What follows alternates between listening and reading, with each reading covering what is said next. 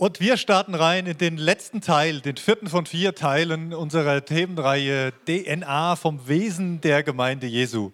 Wir haben uns über die Dynamik Gottes unterhalten, wir haben von der persönlichen Nachfolge gehört, wir haben über die Mission Gottes gesprochen, die Sendung, die uns auch gilt. Und heute ist der letzte Teil dran, da geht es um die Weggefährtenschaft.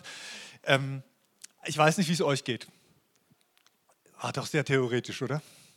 Also mir ging es so, ich habe mich echt auf diese, auf diese Serie gefreut. Wir haben das ja auch schon seit einem halben Jahr im Kopf, dass wir über dieses Thema reden wollen. Und dann sind diese Themen, das sind ja so große Bausteine. Und bei manchen, da bin ich ja auch richtig leidenschaftlich, muss ich gestehen. Ja, das das finde ich richtig klasse, was da drin steckt.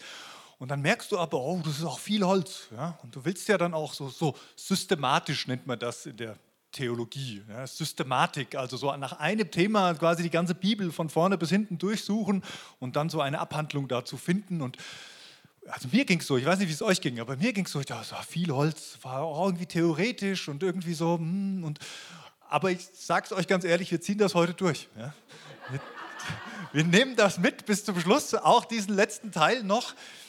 Aber ich möchte euch gerne jetzt schon mal einladen, weil ein Wunsch ist ja von uns, das auch irgendwie konkret zu machen für unseren Gemeindealltag.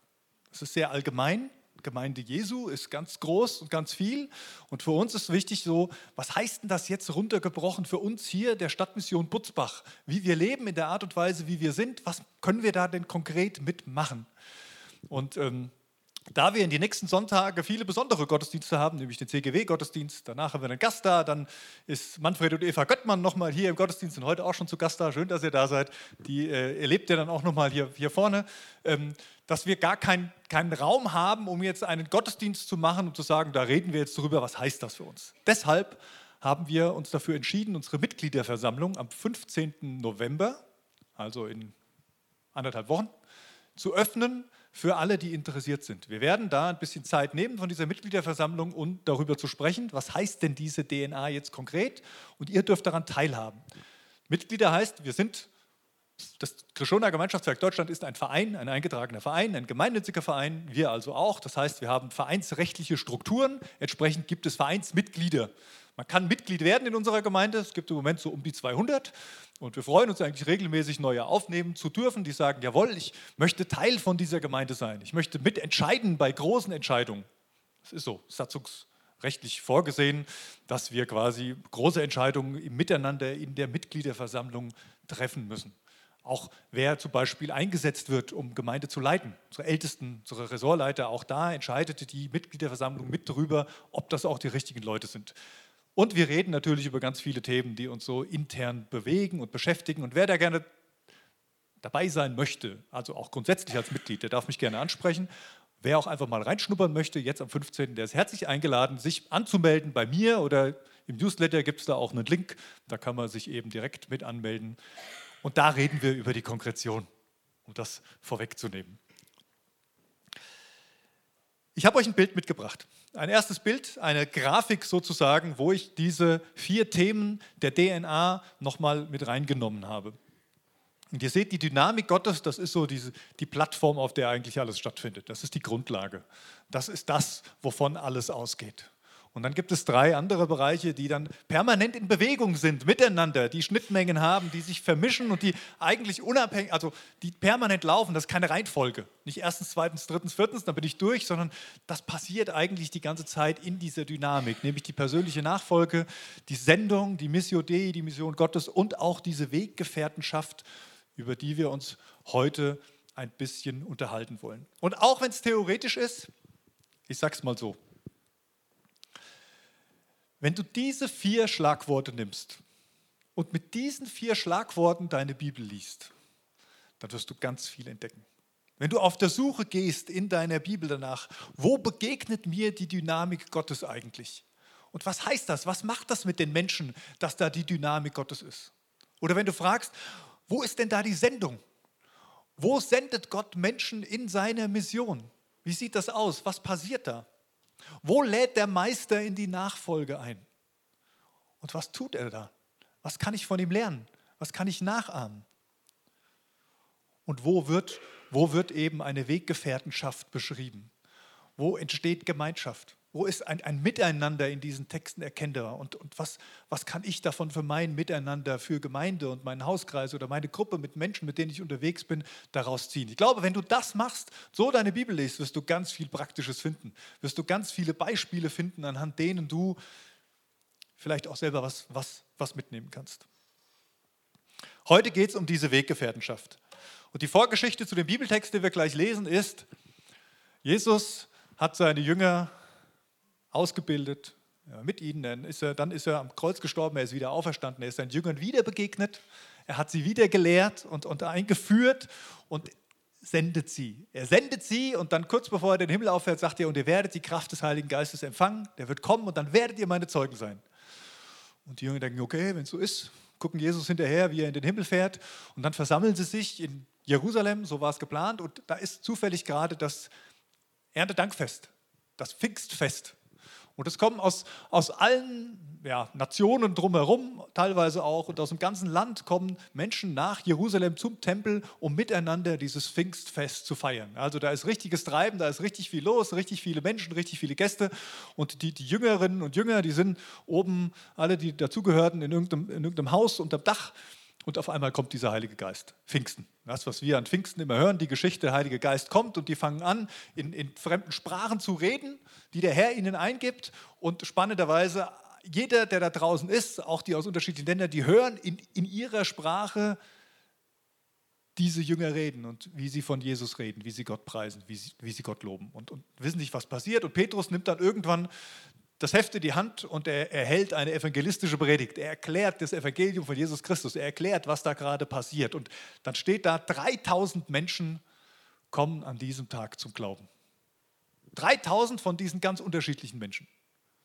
Und dann schreibt die Bibel folgendes, ein ganz bekannter Text, der oft so als Vorbild für Gemeinde benutzt wird. Und wir lesen den mal durch. Apostelgeschichte 2, die Verse 42 bis 47. So kamen an diesem Tag etwa 3000 Personen zur Gottesgemeinde hinzu. So gestalteten sie ihren Alltag. Sie nahmen die Lehre der bevollmächtigten Jesusbotschafter als Maßstab für ihr Leben. Sie teilten ihr Leben miteinander, brachen feierlich das Brot und widmeten sich dem Gebet. Alle Menschen wurden von Ehrfurcht erfasst, zumal viele Zeichen und Wundertaten durch die Apostel geschahen. Alle, die so im Vertrauen auf Gott lebten, richteten sich auf das gemeinsame Ziel aus und sahen alles als Gemeinschaftseigentum an. Sie verkauften ihren Besitz und ihre Güter und teilten sie unter allen auf, auf, gemäß dem, ob jemand Not litt. Tag für Tag waren sie in großer Einmütigkeit zusammen auf dem Tempelgelände. Und in den Häusern brachen sie feierlich das Brot und aßen mit jubelndem Lobgesang und mit einem auf Gott ausgerichteten Herzen. Sie lobten Gott und waren beim gesamten Volk sehr angesehen. Und er, der Herr selbst, fügte Tag um Tag Menschen hinzu, die seine Rettung annahmen. Apostelgeschichte 2, so das, man redet immer von der Urgemeinde. Ja? Also Pfingsten entsteht Gemeinde und, und das sind so die ersten Christen, die erste Gemeinschaft der Gläubigen, die entsteht. Und da wird beschrieben, wie die so miteinander leben, ganz am Anfang. Und ich mag diese Übersetzung, das ist die Übersetzung von Roland Werner aus das Buch, so heißt diese Bibelübersetzung. Die mag ich sehr, weil sie so ein paar, so ein paar kleine Nuancen mit drin hat, die ich, die ich im, im Luthertext zum Beispiel nicht finde. Ich habe ein paar Fragen mitgebracht. Fragen an diesen Text. Und meine erste Frage, die ich mitgebracht habe, ist, ist das Miteinander der Gläubigen hier Wesen oder Kontext? Klingt vielleicht ein bisschen kryptisch, was meine ich? Also das, was da beschrieben wird, diese Gemeinschaft, die die haben, die so, so tief ist, dass die alles miteinander teilen, dass die, das ist ja voll die Erfüllung für die, das genau so zu leben. Ist das jetzt dem geschuldet, dass die das leben miteinander, weil es die Situation in Jerusalem zu der damaligen Zeit irgendwie ähm, ähm nötig gemacht hat? Oder ist das etwas Allgemeingültiges? Also etwas, was für uns heute auch noch Gültigkeit hat. Denn wenn es das Wesen der Gemeinde ist, dann gilt es für uns heute ganz genauso. Was war denn der Kontext von der damaligen Zeit? Ich habe eben schon ein bisschen ausgeholt. Der Kontext war, da waren die ganzen ganzen Jüngerinnen und Jünger, also die ganzen Nachfolger Jesu, die in den letzten drei Jahren irgendwie sich äh, an Jesus gehalten haben, die er in die Nachfolge gerufen haben, die ihm nachgefolgt sind. Ja, also mal mindestens 72, von denen wird irgendwo berichtet in der Bibel, dass es so viele gab. Also das war schon eine ganze Menge von Leuten. Und da kamen jetzt an Pfingsten nochmal 3000 hinzu. Schätzungsweise waren die nicht alle aus dem gleichen Viertel. Schätzungsweise, weil so viele an diesem Pfingstfest auch in Jerusalem waren, waren das ganz unterschiedliche Menschen, die aus unterschiedlichen Ecken kamen, vielleicht sogar unterschiedliche Dialekte und Sprachen sprachen, die unterschiedliche so so sozialen Schichten angehörten. Manche waren arm, hatten gar nichts, manche waren vielleicht reich. Andere waren Kaufleute, die zufällig da waren. Allein wenn ich mir die Jünger angucke, die zwölf, die da beschrieben sind, wie unterschiedlich die waren. Ja, von dem Zolleintreiber, der eigentlich mit den Römern ähm, gearbeitet hat, bis zu dem Zeloten, dessen Aufgabe es war, eigentlich von seinem Gefühl her mit dem Messer unterwegs zu sein und die abzustechen, die mit den Römern unterwegs waren. Ja, und, und zwischendrin alles, die ganze Bandbreite. Die waren total unterschiedlich. Und ich glaube, die 3000, die dazu kamen, die waren auch nochmal ganz unterschiedlich. Wahrscheinlich war es auch teilweise ein großes Chaos, irgendwie ein Tohuwabohu, wenn die miteinander unterwegs waren und überlegt haben, wie, wie, wie kriegen wir das jetzt umgesetzt? 3000 Leute. Ja, wir sind jetzt hier so 250 sonntags morgens. Und äh, ganz ehrlich, was das für eine Logistik beansprucht, eine Gemeinde mit hier 250 Gottesdienstbesucher, nicht nur sonntags morgens zu organisieren, sondern die haben ja alles organisiert. Die haben organisiert, wer, wer das Essen macht und wo das ganze Essen herkommt. Also da war alles irgendwie drin. Das muss Chaos gewesen sein. Das geht überhaupt nicht anders. Deswegen kommen ja dann die, äh, die Apostel irgendwann zu dem Grund, lasst uns mal ein paar Diakone einsetzen, dass das ein bisschen geregelter läuft, dass wir brauchen ein paar mehr Leute, die uns helfen, das irgendwie zu ordnen. Aber dieses, dieses erste Bild von Gemeinde, was uns hier beschrieben wird, das war nicht das schön geregelte, was wir kennen, was wir als irgendwie Deutsche auch schätzen. Ja, dass alles irgendwie so seine Form hat und wir wissen, wann geht's los und wann ist Schluss. Und das war auch ein bisschen Chaos. Und bestimmt gab es da Leute dabei, die das echt überfordert hat. Die irgendwie gedacht haben, oh, das kann doch gar nicht sein. Das war keine Interessengemeinschaft, um das mal so zu sagen. Das war keine, keine Freund, kein Freundeskreis, wie wir den oft kennen, wo man sagt, na ja, wir haben halt alle das gleiche Hobby oder wir haben die gleiche Vergangenheit. Wir waren alle in der gleichen Schulklasse, deswegen kennen wir uns schon so lange und dann treffen wir uns und, und unterhalten uns über, wie es uns jetzt geht mittlerweile und was wir erlebt haben miteinander. Das war total heterogen. Die hatten nicht dieses eine Hobby. Ich bin davon überzeugt, dass Miteinander der Gläubigen, die, die Gott in die Nachfolge gerufen hat, gehört zum Wesen der Gemeinde.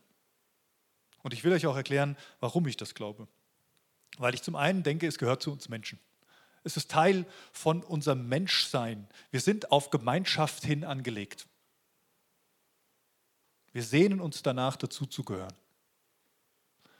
Auch wenn das nicht jeder lebt. Auch wenn manche sich zurückziehen. Auch wenn manche eher isoliert unterwegs sind und die Individualität frönen. Äh, alles gut. Und trotzdem glaube ich, ganz tief in unserem Herz gibt es da eine große Sehnsucht nach dem Dazuzugehören. Manchmal ist es uns zu anstrengend, dafür was zu tun und von uns aus dafür zu kämpfen. Und dann machen wir es lieber für uns alleine. Aber das erfüllt uns nicht. Wir haben eine Sehnsucht danach, Teil von etwas zu sein. Und dieses Etwas ist eine Gruppe von Menschen. Dieses Etwas ist eine Gemeinschaft von Lebewesen und nicht nur, nicht nur von Dingen, mit denen ich mich auch unterhalten kann. Und ich glaube auch, dass das so ist, weil wir im Ebenbild Gottes geschaffen sind.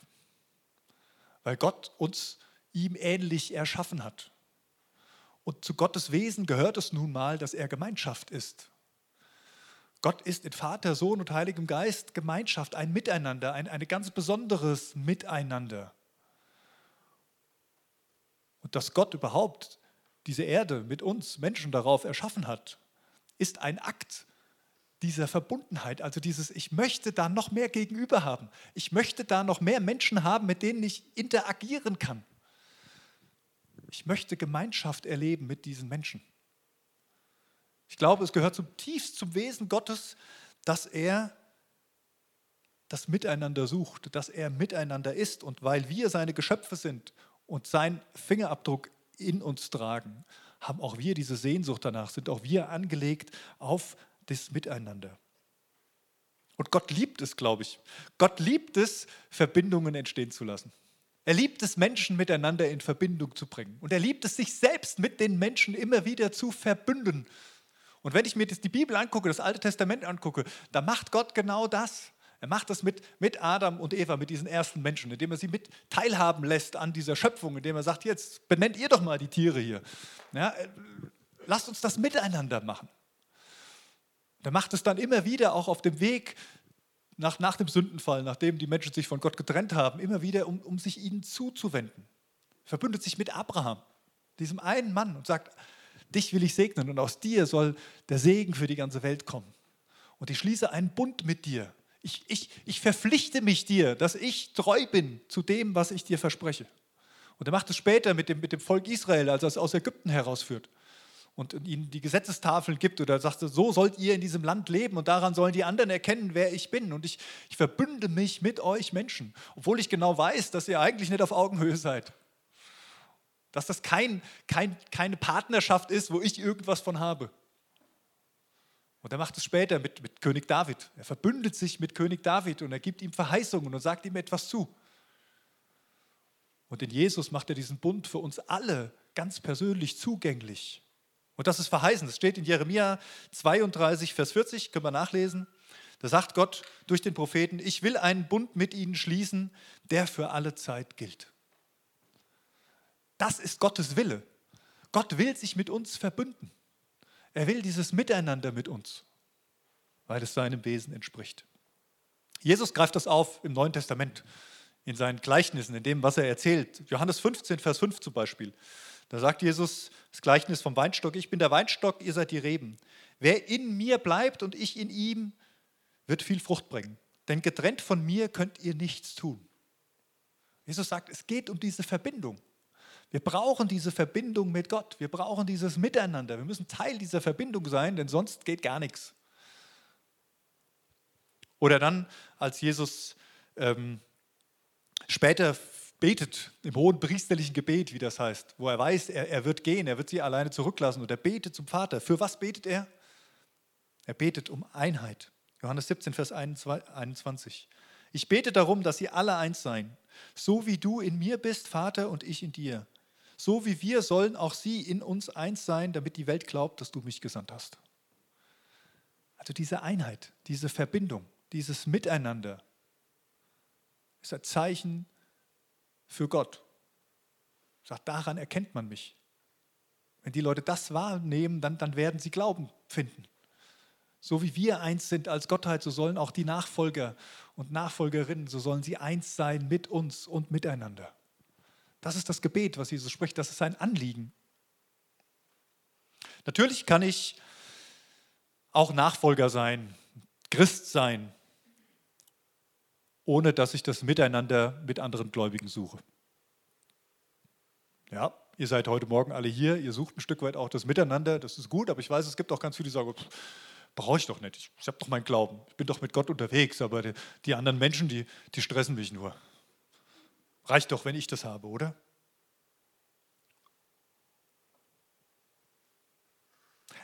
Ich weiß es nicht, aber ich glaube, es gehört zum Wesen Gottes. Ich glaube, es gehört zu unserer Ebenbildlichkeit. Ich glaube, es gehört zu der Mission Gottes und ich glaube letztendlich auch, es gehört zur Gemeinde, sich zu verbünden, das auch im Miteinander zu leben. Ich glaube, da steckt ein großer Segen drin. Ich habe vorhin gesagt bei der Segnung, diese Gemeinschaft ist das Gefäß, in das sich Gott mit seiner ganzen Gnade hinein ergießt. Jesus hat gesagt, wo zwei oder drei in meinem Namen versammelt sind, da bin ich mitten unter ihnen. Und ich glaube, es gibt einen Grund dafür, weil wir diese Gemeinschaft brauchen, weil sie uns gut tut, weil sie uns herausfordert. Ja, schützt vielleicht auch davor, sich nur um sich selbst zu drehen. Aber es ist ergänzt. Und es gibt uns ein bisschen mehr einen Blick dafür, um was es Gott geht. Und wie groß Gott ist, wie weit Gott vielleicht auch ist. Wir haben in unserer Gesellschaft das Gefühl, Unabhängigkeit führt in die Freiheit. Ja, das ist so ein, irgendwie so, eine, so ein ungeschriebenes Gesetz, was so in, in, unserer, in unserer Kultur ganz stark da ist. Je unabhängiger ich bin, desto freier bin ich. Und Freiheit ist ja das höchste Ziel, was wir haben, gesellschaftlich gesehen. Ja? Es geht um die Freiheit. Wir wollen möglichst frei sein. Möglichst, weil wir irgendwie Gefühl haben, die Freiheit, da liegt die Erfüllung. Ja? Ist ja vielleicht auch gar nicht falsch. Die Frage ist, geht es auf? Funktioniert das? Ich habe gestern Abend, deswegen bin ich auf diesen Punkt gekommen. Ich war gestern Abend, ich bin allein zu Hause im Moment mit meinen Kids. Meine Frau ist auf dem Frauenwochenende unterwegs und dann ist das so samstags und Predigt vorbereiten und hier war ja auch noch einiges zu, zu tun nach dem Musical, dass das hier wieder funktionierte. Dann bin ich irgendwann, gehe ich dann ins Gebet und sage ich, Gott, boah, ich bin wieder so abhängig von dir morgen. Und das ist ein gutes Gefühl, ja, es ist nichts Schlechtes, habe ich dann gemerkt und das merke ich auch immer wieder. Wenn ich hier vorne stehe und, und, und zu euch spreche zum Beispiel und da was Gutes dabei rumkommt, dann kommt das aus der Abhängigkeit von Gott. Ich bin voll abhängig. Ich dachte ich, aber abhängig ist ja eigentlich gar kein gutes Wort. Ne? Das wollen wir ja gar nicht sein. Wir wollen ja möglichst unabhängig sein. Ich glaube, dass die wahre Freiheit nicht in Unabhängigkeit zu finden ist, sondern dass die wahre Freiheit in Abhängigkeit zu finden ist. Man muss nur das Richtige finden, was nicht zerstört, sondern entfaltet.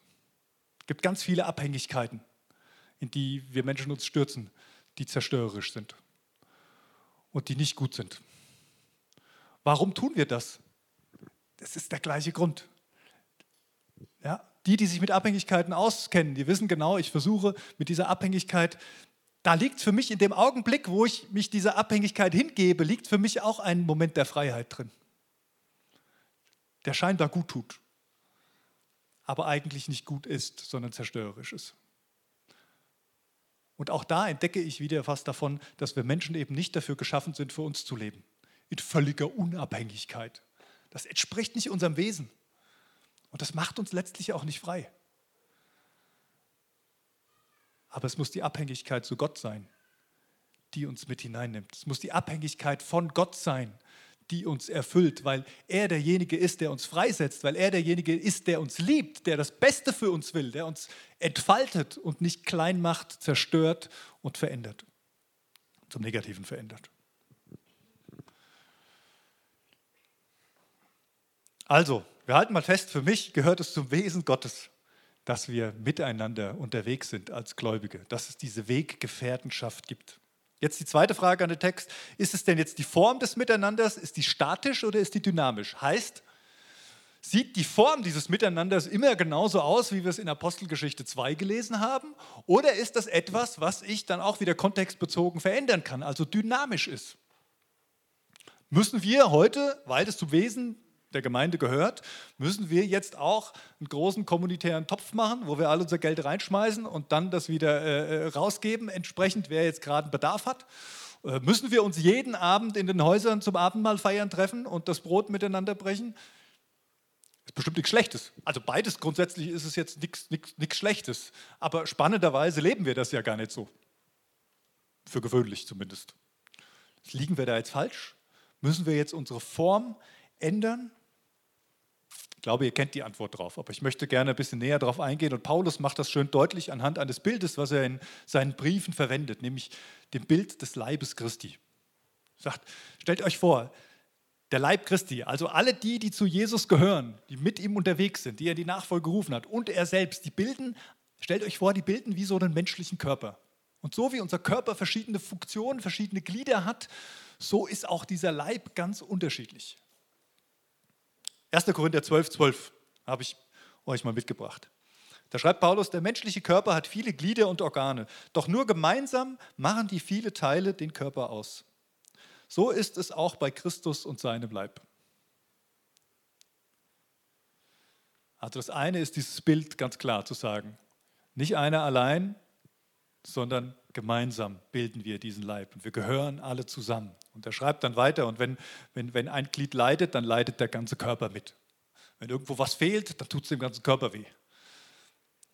Genauso könnte man auch sagen, wenn, sich, wenn, sich, wenn irgendwas gelingt, ja, wenn die Hand was, was Tolles zustande bringt, dann freut sich der ganze Körper mit, dann feiert der ganze Körper mit. Das ist ein schönes Bild, das Paulus hier bringt, um, um das, dieses Miteinander deutlich zu machen. Aber es macht auch deutlich, wir sind nicht alle gleich. Und wir müssen nicht alle das Gleiche machen und wir müssen nicht alle das Gleiche tun und sagen, sondern wir sind verbunden miteinander, weil Gott es ist. Und jeder hat seinen Part, jeder hat seine Aufgabe. Paulus führt das dann mit den Gaben aus und sagt, es gibt viele Gaben, aber nicht jeder hat alles, sondern es ist unterschiedlich zugeteilt. Woran macht sich denn fest? Ich habe immer mal wieder kommt man, wenn es um Gaben geht und so, auch auf, auf dieses Bild zu sprechen. Und dann sagt jemand, ja, ja, ich bin halt nur der kleine C. Ja, oder der Blindarm. Oder also so, ne, dieses, dieses Demütige zu sagen, naja, ich bin nicht so ein wichtiger Teil von diesem ganzen Körper, ich bin halt irgendwie auch dabei und das ist gut so. Ja. Andere, die haben so ihren Platz gefunden, die sagen, ja, ja, und ich, ich bin das Ohr. Ich bin das Ohr. Und ich bleibe das Ohr. Und ich bin mir nicht sicher, ob das richtig ist. Weil so wie ich das verstehe aus der Bibel, ist nämlich die Art und Weise, wie das gelebt wird, eher kontextabhängig. Und es kann sein, dass du an, in einer Situation, in einem Kontext das Ohr bist.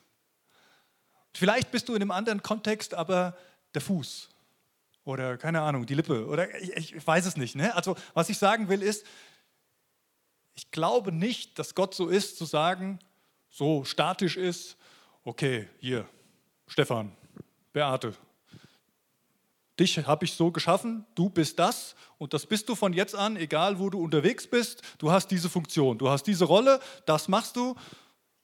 Ja, und den Rest brauchst du nicht machen, der Rest ist egal. Überspitzt dargestellt. Ja, sagen, meine Aufgabe ist es, Traktate zu verteilen. Also verteile ich Traktate. Mir egal, ob da jemand auf der Fußgängerzone ist oder nicht, ich verteile die Traktate. Mir egal, ob ich jemanden irgendwo einlade oder nicht, ich mache meinen Job, weil Jesus hat mir das gesagt, dass ich das machen soll. Sag ich, cooles Vertrauen. Ich finde das super, wenn man sagt, ich vertraue Gott so, dass ich mir gar nicht so viel, wenn ich, wenn ich das habe. Aber ich bin davon überzeugt, ich habe es in meinem eigenen Leben so erlebt, dass das, was Gott mir zuspricht, also welche Funktion ich im Leib übernehmen soll auch welche Befähigung ich bekomme, dass das nicht immer gleich ist, sondern das, das wechselt auch nicht jeden Tag, ja, so wie ich die Socken wechsle. Aber das wechselt sich im Laufe des Lebens weil wir verändern uns, wir kommen weiter, wir lernen eine neue Seite von Gott kennen. Und bei mir ist es immer so, immer dann, wenn ich das Gefühl habe, jetzt, jetzt habe ich gerade so einen Drive mit, mit, mit, mit ihm. Ne? Jetzt sind wir gerade so, so unterwegs und ich weiß, was kommt und, ich hab, und da kommt er wieder mit was ganz anderem um die Ecke. Und ich bin wieder neu herausgefordert und ich muss mich wieder neu darauf einlassen. Und ich befürchte, er macht das absichtlich so. Das heißt, für mich ist nicht die Frage, ähm, mal umblättern, ja ich glaube, die Form und die Rolle, die wir haben innerhalb dieses Leibes und innerhalb dieser Weggefährtenschaft, die passt sich dem Kontext an. Zum Beispiel mit der Frage, was ist denn gerade die Not? Was brauchen denn die Menschen, zu denen ich gerade unterwegs bin? Denn es gibt, glaube ich, keine, wir haben letzte Woche darüber gesprochen, dieser Leib hat immer eine Mission. Dieser Leib ist immer in der Mission des Reiches Gottes unterwegs. Der will immer andere retten. Der will anderen, sich anderen zuwenden. Und da ist die Frage, was ist denn mit diesen anderen? Was ist denn mit den Menschen in Butzbach? Was brauchen die denn eigentlich? Brauchen die ein Traktat oder brauchen die eigentlich was ganz anderes? Und ich glaube, daran wird sich auch immer festmachen, welche Funktion wir einnehmen, in welchem Kontext wir stehen. Da kann sich unsere, unsere, unsere Rolle ändern und vor allen Dingen auch unsere Befähigung. Gott teilt Gaben zu, ja, das steht da. Und das ist, ist auch übernatürliche Gaben und sowas. Und das ist total spannend. Wisst ihr, wann ich die immer erlebt habe, diese Befähigung? Wenn ich mich auf ihn eingelassen habe, wenn ich herausgegangen bin.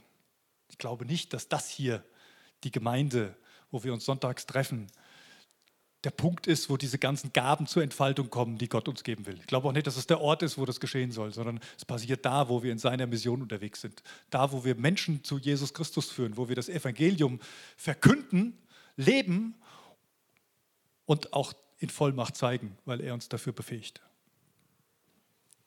So, das Erste, was haben die Leute für eine Not? Was brauchen die Leute? Das Zweite ist, was bringen denn die anderen Weggefährten vor Ort mit? Mit welcher Gruppe bin ich denn gerade unterwegs? Ich bin davon überzeugt, dass deine Funktion oder deine Befähigung hier in unserer Gemeinde, in einer anderen Gemeinde, an einem anderen Ort vielleicht eine ganz andere wäre. Weil da vielleicht Leute sind, die das, was du jetzt hier voll auf dem Herzen hast, noch viel mehr auf dem Herzen haben, die noch viel größere Befähigung dafür haben und du einfach einen anderen Platz einnimmst. Aber hier ist es genau dein Job, hier ist es genau deine Rolle, weil diese Gemeinschaft von Menschen genau dich braucht, weil du hier noch fehlst. Ich habe schon öfter mal von Leuten gehört, so, ah, so, ich habe so dieses Thema, das ist so meins und ich, ich finde gar nicht so viele Gleichgesinnte hier in der Gemeinde. Und ich sage, großartig, dass du da bist. Genau dich brauchen wir. Und ich weiß, es ist manchmal zäh. Ich weiß, es sind auch schon Leute weggegangen, die, die echt was auf dem Herz hatten, was bewegen wollten zum Thema und ich immer nur über diese große, träge Masse beschwert haben, weil sie gemerkt haben, hier zieht keiner mit bei dem, was wichtig ist. Ich glaube, es war wichtig. Wahrscheinlich wäre es wichtig gewesen, die Person wäre dran geblieben und hätte die Pionierarbeit hier bei uns geleistet, weil wir genau dieses Glied unseres Körpers hier noch gebraucht hätten. Kontext. Und die Frage, wo möchte Gott mich denn eigentlich herausfordern und befähigen? Und auch die spielt rein. Ich habe es gerade schon erwähnt. Oftmals bin ich der Meinung, dass es eben genau nicht das ist, was wir von Natur aus schon können, wo Gott uns gebrauchen will. Und ich weiß nicht, mit wie vielen Hauptamtlichen ich schon im Gespräch war, die regelmäßig auf der Bühne stehen und predigen zum Beispiel. Wie viele von denen erzählen mir, dass sie, bevor sie das gemacht haben, bevor sie den Weg, bevor Jesus sie gerufen hat, Schwierigkeiten hatten, vor Leuten zu stehen, die gestottert haben, die sich nicht ausdrücken konnten. Keiner, ich gehöre da auch zu. Das ist total spannend, wie viele das sind, die von sich aus sagen würden, ich war absolut nicht geeignet für diesen Job. Und trotzdem hat genau Gott mich berufen, das zu tun. Und spannenderweise entsteht sogar noch Segen draus. Auch das gehört dazu, glaube ich, in der Art und Weise, wie Gott uns einsetzt. Da müssen wir hören, da müssen wir mit ihm im Gespräch sein, da müssen wir mit ihm reden und, und offen sein, vielleicht auch in diese Dynamik hineinzukommen, wie er unser Miteinander gestaltet. Das Miteinander gehört zum Wesen der Gemeinde. Die Form und die Rolle ist kontextabhängig. Einen ganz kleinen Exkurs möchte ich mit euch noch gehen, nämlich in die Glaubensstile weil ich das mit der Unterschiedlichkeit so gut finde. Es gibt äh, von Christian Schwarz, der hat so die drei Farben deiner, Persön deiner Spiritualität ähm, aufgesetzt. Das, äh, da kann man auch Kurse zu machen. Der Erwin Siefkes, der kennt sich da viel besser aus, der hat dazu auch schon Kurse gemacht. Auf jeden Fall sagt er, es gibt so drei Farben, die so unsere Glaubensstile, also die Art und Weise, wie wir unseren Glauben leben. Wir Menschen sind unterschiedlich, so auch das, was wir da gerne haben oder, oder was uns entspricht, wie wir Gott finden, was so unser Zugang ist. Und er sagt, da können wir die erste Folie zeigen, äh, es gibt so diese drei Arten, nämlich es gibt zum einen das Reflektive, ja, also reflektiert, also etwas, was reflektiert. Ja, man könnte auch sagen, man, man, man nutzt das Umgebungslicht als Lichtquelle. Man reflektiert etwas. Das heißt, es ist so ganz stark so dieses Sinnliche. Ich entdecke Gott in der Schöpfung und ich spiegel es wieder. Thema Toleranz und soziale Gerechtigkeit spielt da eine große Rolle. Dann gibt es das Aktive, also das Tätige, ja, wo man was tut. Ja, das ist, geht um Evangelisation und Jünger machen, also die Leute in die Jüngerschaft rufen, sie auszubilden und so weiter. Und es gibt das Affektive, ja, das Gefühlsbetonte. Das Gefühlsbetonte, da geht es dann eher um emotionale Gesundheit, geht um geistliche Vollmacht. Und all das, in diesem Kontext gibt es jetzt noch mehr, neun, die zeige ich euch auch gleich, aber das sind so diese, diese Grundtypen. Und ich merke, ja, da, da steckt ganz viel drin. Da steckt auch ganz viel drin von Vater, Sohn und Heiliger Geist. Der Vater, der Schöpfer, der für Gerechtigkeit steht, der auch viel soziale Gerechtigkeit mit sich bringt und auch ganz stark dieses Thema hat. Jesus Christus, der die Botschaft ist, der das Evangelium ist, der kam und zu den Menschen gegangen ist, der Jünger ausgebildet hat und eben auch der Heilige Geist, der ganz tief in uns drin etwas anfängt, mit uns etwas macht, der uns von innen heraus gesund machen möchte, heil machen möchte, der uns geistlichen Gaben mit Vollmacht ausstattet, um es dann auch auszuleben. Nächste Folie sind jetzt daraus kommende neun ähm, geistlichen oder Glaubensstile. Ja? Da gibt es jetzt hier in dem, in dem äh, reflektiven Bereich das, Sakra das Sakramentale, das Sinnliche, das Rationale. Habe ich auch zwei von. Ja? Also ich habe drei, die so ungefähr gleichwertig sind, habe ich auch zwei von.